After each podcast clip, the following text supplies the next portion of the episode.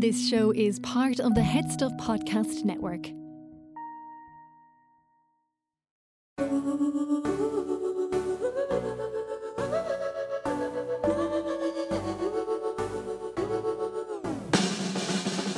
Hello, and welcome to this bonus episode from For Tech's Sake.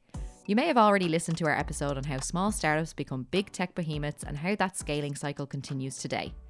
And if you heard our expert David Singleton, the Chief Technology Officer at Stripe, in that episode, you likely wanted to hear more from him, especially if you yourself are an entrepreneur, aspiring or otherwise, or a team leader looking for advice and guidance. This is one for you.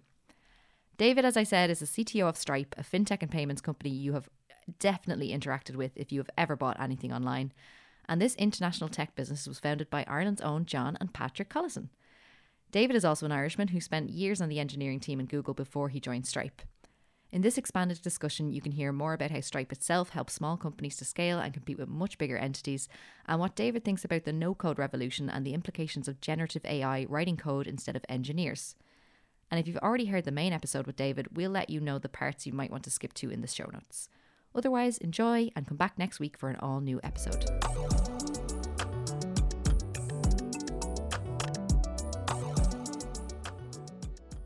David, thanks so much for joining It's us a pleasure. today. And uh, it must be nice being back in Ireland. It's always great to be back home, yes. Uh, Um, and we got lovely weather this week for the Tech Summit and this trip, so I'm yeah, very not happy to not be the usual case. So I mean, it is a blessing for sure. Um, but just to give uh, our listeners a little bit of your background, so I'd mentioned that you were 12, 11, 12 years at Google, um, Mm-hmm. and you've been many years now at Stripe. So what did you work on at Google, and what do you work on now at Stripe? Yeah, well, actually, just to go all the way back, I grew up in Belfast, um, and uh, I learned to program when I was a kid because my parents had a small business, um, and the computer came into our home because you know real business people have computers, um, but we didn't really know what to do with it. So they they said, "Hey, David, could you you know build us an invoice system?" Uh, so as a teenager, I think a lot of teenagers back then were you know playing computer games or whatever. I learned to program so that I could build an invoice system for my parents' business, um, and it was really great because. Um, I was used to them doing this all with pen and paper, um, and so about once every three months, I guess they would all they'd stay up super late and be really grumpy because they had to get all the accounts off to the accountant. Um, and once we built the invoice system, they could press a button and it all kind of popped out of the printer. Uh, so that really kind of got me excited about software because it can help solve real problems for like people. Um, and so I went on to study computer science at university. I went over to England for that. Um, Cambridge. uh, yes, indeed. not just Um, any university. it, yeah, and that was fun. Um, learned a lot there, which was useful. Um, uh, met lots of really, uh, you know, great people working, uh, all learning the same stuff at the same time. Um, and then I was really lucky to go from university into working for a company called Symbian, who built mobile phone operating system software for smartphones, but before smartphones were really a thing. Um, and the cool thing about that experience was I did a few different things there, but one of the things I did was I worked as a technical consultant, and I was essentially doing the same project, which was turning the Symbian OS software into an actual mobile phone handset with lots of different software teams from companies like Nokia, Samsung, but also doing it all around the world. So I got to travel a lot, which was fun. But in particular, I got to see how engineering teams work in very different cultural ways to accomplish the same goals. And it turns out that there are so many different ways of doing things in this industry. Uh, to give you an example, the teams at Samsung, they really cared a lot about moving very fast. So they would actually get two teams to work on the same project. And whoever was finished first, they were the ones that actually got to ship. Uh, whereas in Nokia, it was all very kind of carefully planned out. Um, and as you can probably imagine, one of them, the Nokia one, was kind of much more deterministic. You'd always kind of get there in the end, um, and you know exactly what you're going to get. Um, the teams at Samsung tended to actually, and this is a long time ago, so I'm sure things have changed there a lot now. They tended to um, actually come up with kind of newer ideas and, and, and, different ways of doing things. So it was great to take that experience of just seeing how things can be done differently into the rest of my career. Um, I spent a long time at Google, um, joined them in London, and then eventually that took me over to California, um, and I did a lot of different things there. But I've been at Stripe for uh, about five and a half years, um, and I, I love working at Stripe because we are building economic infrastructure for the internet. And you know, fundamentally, what that means is we are building software tools that make it possible for companies to get started. Um, in many cases, companies that wouldn't otherwise get started, because you can start very easily with Stripe to bring money into any kind of new internet business or even offline business today. Um, and a lot of businesses that are getting started, they actually just need to prove that there are people in the world that are willing to pay for the thing that they want to do. And so, oftentimes, um, some of the, the the most successful companies that we see scale, they kind of started as little experiments and ideas where uh, the founder was really kind of trying to validate: is there a need for this thing in the world at all? So we help companies get started that, in many cases, wouldn't otherwise get started, and we do that by providing infrastructure that means that the small companies in the world, the the founders, can actually get access to the world's financial system in the same way um, that incumbents and large enterprises can. The other really cool thing is we've been doing this for some time, and we're very focused on uh, businesses that are scaling. Um, and we learn from those businesses what they need that's different in the you know the later days from what they needed when they got started. And Actually, a lot of what I've just been talking about at the Tech Summit is lessons that we've learned at Stripe and we've seen in, in other companies as they grew. Um, and today at Stripe, we serve businesses from the very, very small, but also up to the very, very large. So that includes companies like Amazon, for instance. Um, we help them with a bunch of their payments uh, solutions. Um, and obviously, companies like that didn't start with us when they were startups. But what we uh, do today kind of brings uh, a lot of impact across all of that. And uh, in terms of my role at Stripe, I'm CTO, so um, that's Chief Technical Officer. I spend um, a lot of my time thinking about not only you know what should we be building, which means talking to a lot of our users, those are the businesses building on Stripe to understand what they need, but also how do we work internally so that we can have um, you know really just the best environment for folks that want to come and build these solutions that help real people out there who are trying to get stuff done with their own businesses. So it's it's a lot of fun. And it almost seems predestined if you were making invoice software for your parents as a kid. Did you put that on your CV for Stripe? um, I don't know that I did, honestly, but I think it's a good point. I, um, when I became aware of Stripe, um, it kind of did kind of tickle that little memory for me of that particular project. Um, and I've been very privileged to work with our team building invoices at Stripe and seeing, you know, many of the the, the reasons that I I saw uh, the thing that I built back as a teenager, which by the way was really not very uh, advanced compared to, to, to what uh, anyone needs or what we do we do today. But see kind of like that that rhyming, I guess, of the, the problems to be solved. Um, and so yeah, it, it did definitely come full circle.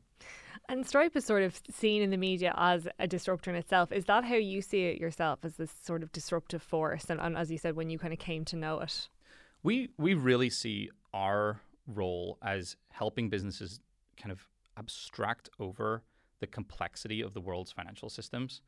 Uh, so in many cases, that means that they can do things that they otherwise wouldn't be able to. Um, and there is actually a lot of complexity in the world's financial systems in general. So if you think about money, it's actually a very cultural thing, right? Um, every country tends to have its own central bank. It tends to have um, some elements of uh, both how the systems work before software came along, but also how it works with software that are particularly local. Um, you'll find different ways of paying um, are prevalent even in different countries across Europe. Um, in Germany, there's a lot more kind of bank payments done by consumers than you would find, for instance, in Ireland. Um, and so it's it's great for us to be able to say, look, it's really complicated out there. Um, but if you're a business that wants to be able to focus on what you uniquely do really well, then integrate Stripe's APIs or use Stripe's products, and we will provide you a very simple solution that goes across all of that. And that's that speaks a lot to kind of what we think about every day, which is how can we provide engineering leverage to these companies that are building on Stripe with Stripe. Um, so, you know, every business, most businesses that have any software component, you go talk to them and they say, "Oh, my biggest problem is I just don't have enough engineers. Like, I don't have enough." ability to build all the things that I can, you know, see, you know, immediately in front of me that I'd like to be able to to, to, to solve for. And so we find that when uh, those businesses can work with us, they are able to take the same people and put them on something that only their business needs to focus on, and we can can solve some of those problems. And actually, bringing that forward to um, thinking about how companies can scale effectively, something that we are really excited to do and have actually been somewhat surprised by is we have a lot of our products today. We got started as an API based company, so that's a company where you have to write code to integrate with Stripe in order to uh, to use the services. That's how we started. But over time, we've started to make more of our products available in no code and low code ways. So, for instance, if you create a Stripe account today, you can actually get started um, bringing in your first revenue, you know, your first euros using a payment link. You share that as a link, and someone can go to fully hosted UI um, where we're kind of really optimizing what's going on behind the scenes. You can get money in really easily. You don't have to write a single line of code. Um, if you're a subscriptions business, you can put a pricing table on your website, again, with just a pricing table you create very quickly on Stripe. Those products have been awesome to enable folks that maybe don't have developers to get started on Stripe. But what we've actually found is they're also super useful for companies that do have lots of engineers um, and are um, able to write the code. But a kind of big lesson for how to scale is don't write the code that you don't have to. Um, so you can uh, you can integrate Stripe or many other services to take care of you know parts of what your business needs to do um, that you don't need to do yourself. Um, and then our fairly unique approach at Stripe is every single one of our no code experiences, it also plays really nicely with our API. So if you want to come along later and add, you know, deeper connection to parts of your product stack or whatever, um, that's possible too. So it turns out no code experiences are actually super useful to developers, um, and that surprised us honestly. Um, and uh, you know, we've been delighted to learn that and then kind of doubled on in that lesson over the last the last couple of years. And there's an element of like it is maybe not disruption but modernization that's happening here because I imagine from when you built that first piece of invoicing software to the Mm-hmm. invoicing software that you built at Stripe, invoicing probably hadn't changed much as a concept, but you just created the tools to do it more digitally and more seamlessly. And then moving towards no code and low code is very responsive to what business needs are now.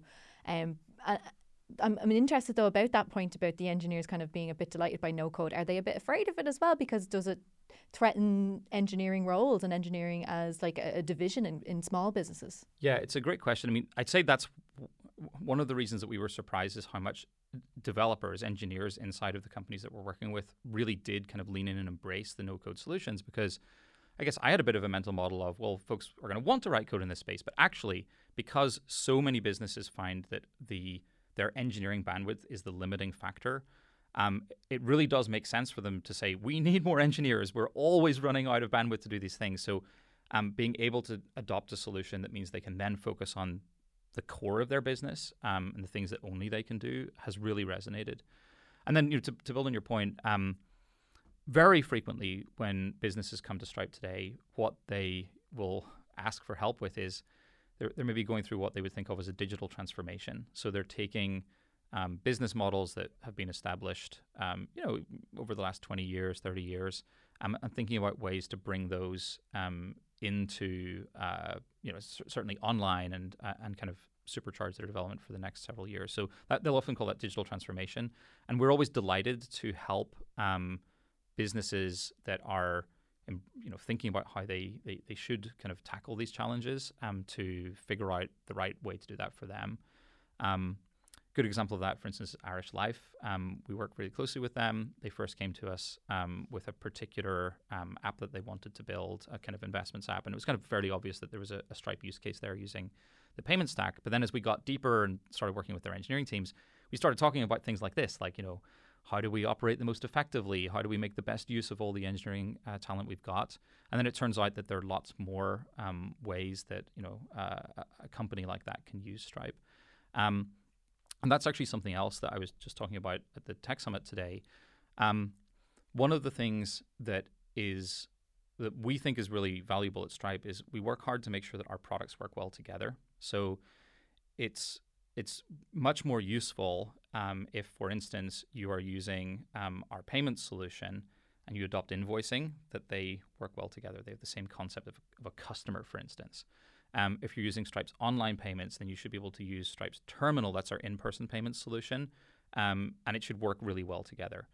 Um, and actually accomplishing that as companies scale, making their products work well together, it takes a lot of thought and a lot of energy.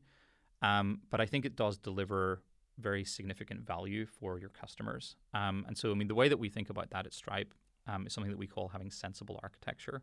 So that means getting the design of the systems right.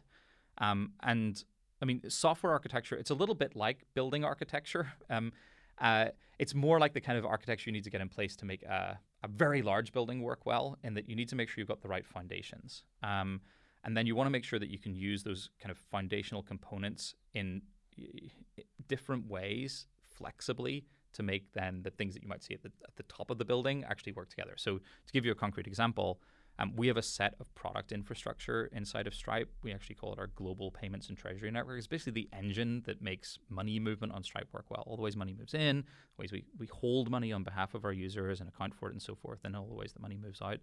And we worked really hard to get the right concepts modeled there. Things like what is an account? What is a transaction? And then that means that, um, for instance, Radar, our solution for payments fraud, its understanding of what is a transaction is the same thing as uh, Stripe Tax, which is our product for calculating VAT and other forms of sales tax. And if you get this right, then you are able to make the products work well together. But really crucially, you can also have teams of engineers that are able to collaborate um, much more effectively because it turns out the best way to build software is to have small teams collaborating. We can talk more about, about why that is in a second.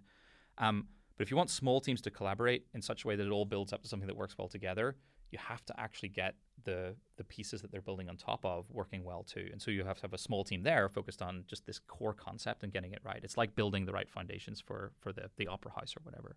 And you're you're big on that foundation being coming coming from a small team. Like that's not a new development for you. That's something that you've kind of seemed to have held as a long belief. So so why is that? Why is it all about small teams for you? Yeah. So small teams work much more effectively together than large teams, mostly because of how many uh, lines of communication you have to have between people. So if you have two people working together, there's just one line of communication, and those people need to like understand each other and be able to communicate well to get stuff done. If you had a third person, you've got three lines of communication. But if you had a fourth, um, it turns out that you actually, I think, have uh, something like eight different lines of communication between all the pairs, right? And it actually grows with the square of the number of people. So as you add one person to your team, you don't just add, you know, one incremental kind of unit of it being more difficult to collaborate together. You add like many more lines of communication. So small teams work really effectively together. Of course, there's a limit to what you know five people can do uh, in the world in general. So as you build a company, you're going to want to have 20, 50, 100, 1,000 engineers maybe. Um, but you have to figure out how to get the, the units of the small teams right so that each team has one thing to work on that they understand really well um, and then should have the right foundations to build on top of to deliver that thing. And that creates an organization that can get a ton more done than an organization where everyone has to collaborate with everyone else in order to move forward. Now, that's not to say that I don't think that talking to each other and sharing ideas and so forth is super important. It is. But when you figure out how to structure your work so that you have individual teams that own a specific thing um, and then have a really clear interface to other teams, it actually unlocks a tremendous amount of productivity. Yeah, it sounds like it's not about having silos or anything like that, mm-hmm. but it's about focused work. Exactly that. Essentially. So yeah. you're not answerable to loads of other things when you're trying to focus on your task. That's that's the responsibility of your team. Exactly that. Yeah. I would presume as well that um, again not silos so much as kind of little pods that work together, but that's kind of creating a single line then between the teams themselves as opposed to every single person has to talk to everybody is that kind of the, the collaboration part that that's right you start to think about the problem you're solving almost like a jigsaw and then like how can we cut up this jigsaw into pieces that will fit really well together so they have to have the right interfaces between the teams but where each individual piece you know covers a, a very well defined space and then that kind of covers the whole thing you're trying to get done um, and yeah it's a lot of fun to try to figure this out as, as companies grow um, uh, in the very early days, it actually makes sense not to think about this a lot because you want to just run as fast as you can and find product market fit is what we often call it in the industry. It just means you're building something that customers actually want. Just um, that kind of startup mentality, I would imagine. Exactly. Yeah. And so then it makes sense to just, you know, move as fast as you can. And in fact, you'll often hear, I talked about kind of getting sensible architecture. In the very early days, um, it often makes sense to mostly ignore that and just like plug things together that you need to plug together to satisfy the next request um, from a potential customer because you want to see does this actually work for them. You'll often hear that described as building up tech debt. And what we mean by tech debt is you're going to have to come back later and, and redo some of that in order to get it right. Now, different companies at different points of scale, the kind of tricky thing is like at what point should you go back and actually start addressing that and getting those sensible architectures in place? At Stripe, I think we've taken a slightly different approach than you'll find in a lot of companies because we knew that we were building an API first product from the early days. Um, our founders and the the early team, they really recognized that they needed to get some of these like core primitives right. They knew that the the idea of what is a credit card um, in our API that's going to get encoded into all of our customers' code because they're literally integrating our API into what they're doing, and then it's going to be like that for a long, long time. We, we knew that we needed to kind of get it right and be able to move gradually and iteratively. So the early Stripe team actually rewrote the Stripe API um, once they'd shown it to a few users and realized, yeah, this thing's going to work. Um, and that has stood the test of time for us very well. It's only now, you know, more than a decade into the company that we're kind of feeling like it's the right time to start thinking about some of those things again. Um, so for companies that are growing, I think it really does make sense to try and figure out what what is the nature of our kind of core primitives and at what point do we want to uh, take a step aside and figure out, you know, how do we get those right for the, for the following uh, decades. And how do you balance building a team that way when you're scaling? Because we're not, you're not at the startup stage. Certainly not with Stripe. It's definitely scale up. It's it's uh, a few thousand employees. Yeah, we've got about seven thousand employees yeah. now. So obviously with that many small teams you need small supervisors team leads like a lot of middle management which which some companies are now gutting in tech um, mm-hmm. and saying that they're they're not part of their year of efficiency to quote one CEO and um, so how do you guys manage your scaling company, structuring it really well to sustain it as possibly a big tech company that may reach tens of thousands of employees eventually? Yeah, well, I mean, having good managers, great managers is really important. Um, and, you know, I think of the role of engineering managers in particular as they, they really are bringing it all together in order to, to help maximize the impact of the team. At Stripe, I think the thing that, that we find most consistently valuable there is to make sure that especially those managers, but really everyone on the team is staying very close to users um, as we grow. So um, in the early days, we were able to find that really strong product market fit because everything we were doing, we were iterating very closely with users. These are people building with our products, with our APIs. Um, and we worked very hard to have a very tight feedback loop. So if a user was to tell us about a problem they were experiencing, we wanted to be able to fix that problem and put something back in their hands for their feedback um, on the same day. Um, and we've actually worked really hard to try to preserve that kind of close connection to users as we scale. Um, and bringing that user context into everything that these small teams are doing is a really important you know role of the manager and, and of others uh, uh, around the the organization um, and we try to be very conscious of how to do that um, and part of that is obviously when you grow hopefully that success has come from serving many many people. So you're going to have you know tens of thousands or more users. You can't talk to everyone all the time because uh, there's just not time for that. But it is important to kind of figure out who are the right users to be talking to a lot um, so that you can bring their needs and their insights into that product development loop.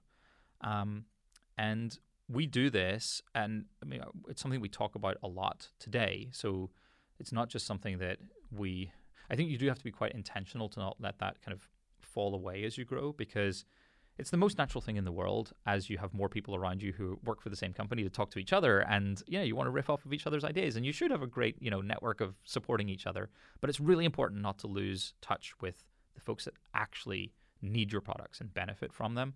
Um, and so we have been quite intentional about that at stripe. Um, when we find a user that we think is you know kind of strategically aligned with us, like their success and our success are coupled together in whichever space we're working in, we'll bring them in really close. Like we'll have a shared Slack channel with them. Um, we'll meet with them on Zoom periodically. Um, and we, we kind of do exactly what I said at the start, which is we evolve the product with them. Um, we'll listen very carefully to what they need. Um, and then we will try to build that, put it back in their hands for their feedback. So, you know, actually, Stripe's business and product strategy can really be distilled in two words, which are users first. Um, and that really means running that loop in the right places across the company as often as we can. Um, and I talked a little bit about that at the Tech Summit today as well. Um, you have to work hard to keep that kind of time to spend with your customers, with your users, sacrosanct. Um, and then the folks that are talking to to users need to work pretty hard to distribute what they've learned to everyone else across the company. Um, and I really enjoy doing that. It's always fun. Actually, here in Dublin this week, I'm really looking forward to spending a bunch of time uh, with users who have built big businesses here on Stripe. Um, and there, there are a ton of great Irish businesses um, that have built on Stripe. For instance, um, Trustap, which is a company based in Cork, um, they've built this um, this system that allows you to transact with trust, um, but with strangers. So they hold the the money in escrow, Um, and they use a bunch of Stripe products. They use Stripe Identity to verify that the people are um, who they say they are. Um, they use our payment element to have a great payments experience on the web. Um, but I'm just really excited to see how they've been able to scale to now 130 countries um, using um, you know a lot of the tools that we've built. and it's great on trips like this to be able to speak to companies like that.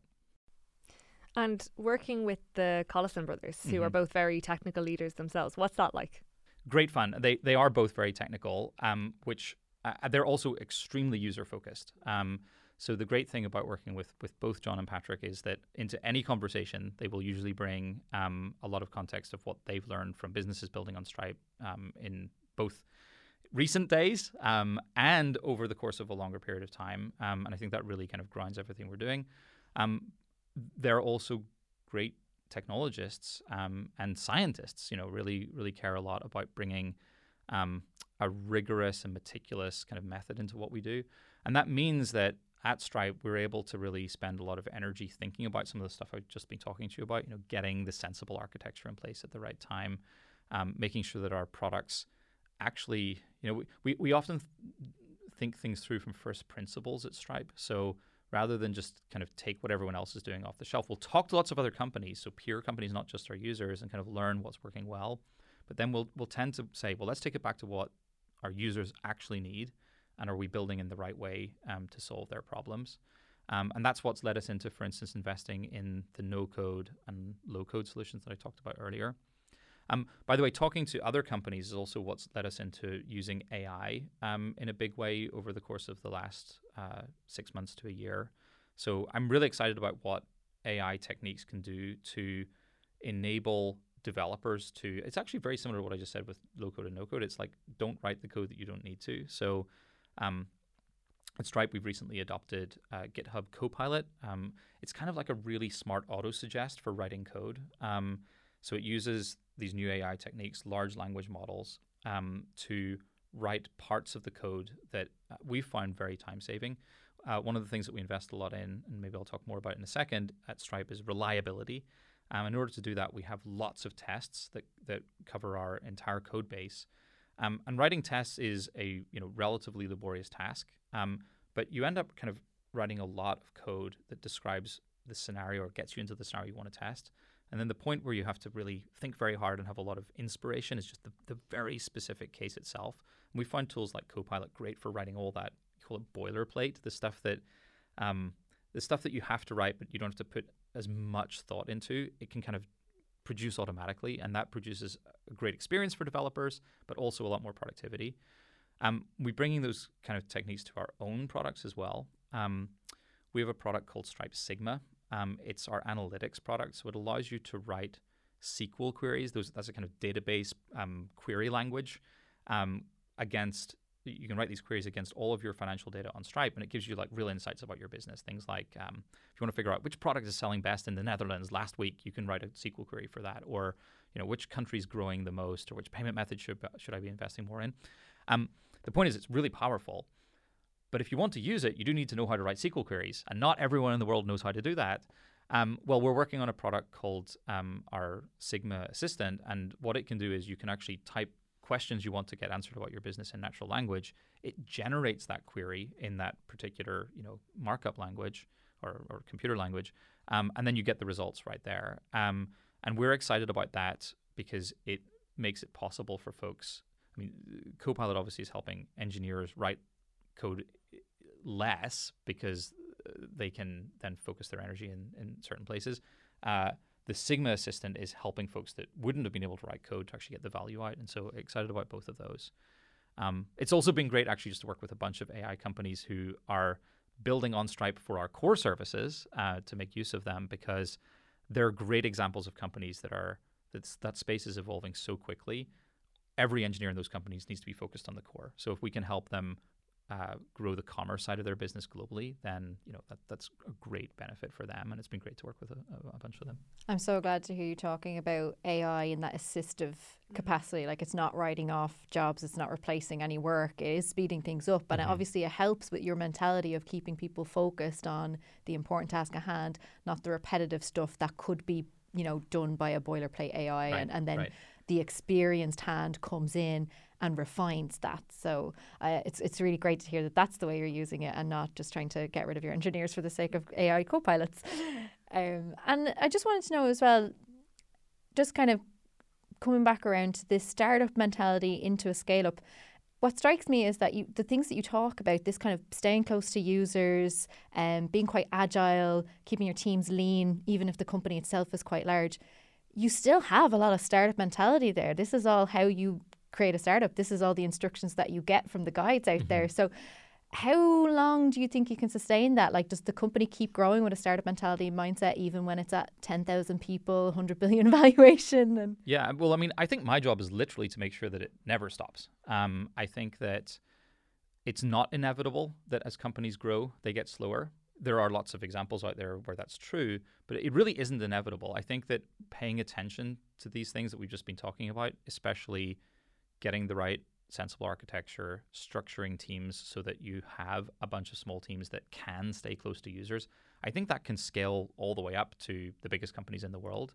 Um, it's it's just that you have to be very conscious to hold that true as you grow. That's brilliant, David. Thanks so much. Cool. Pleasure.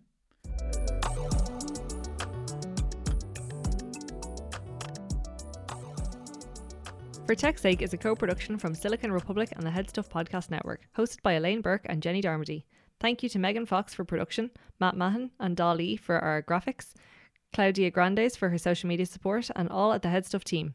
You can follow us at For Tech's Sake Pod on your platform of choice or let us know what you think via fortechssakepod at gmail.com.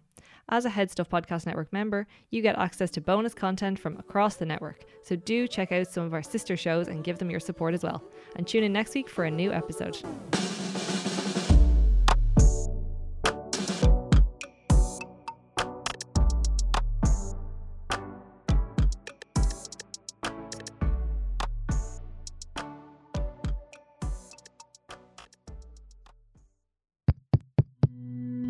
This show is part of the HeadStuff Podcast Network, a hub for the creative and the curious. Shows are produced in association with HeadStuff and the Podcast Studios Dublin. Find out more or become a member at headstuffpodcasts.com.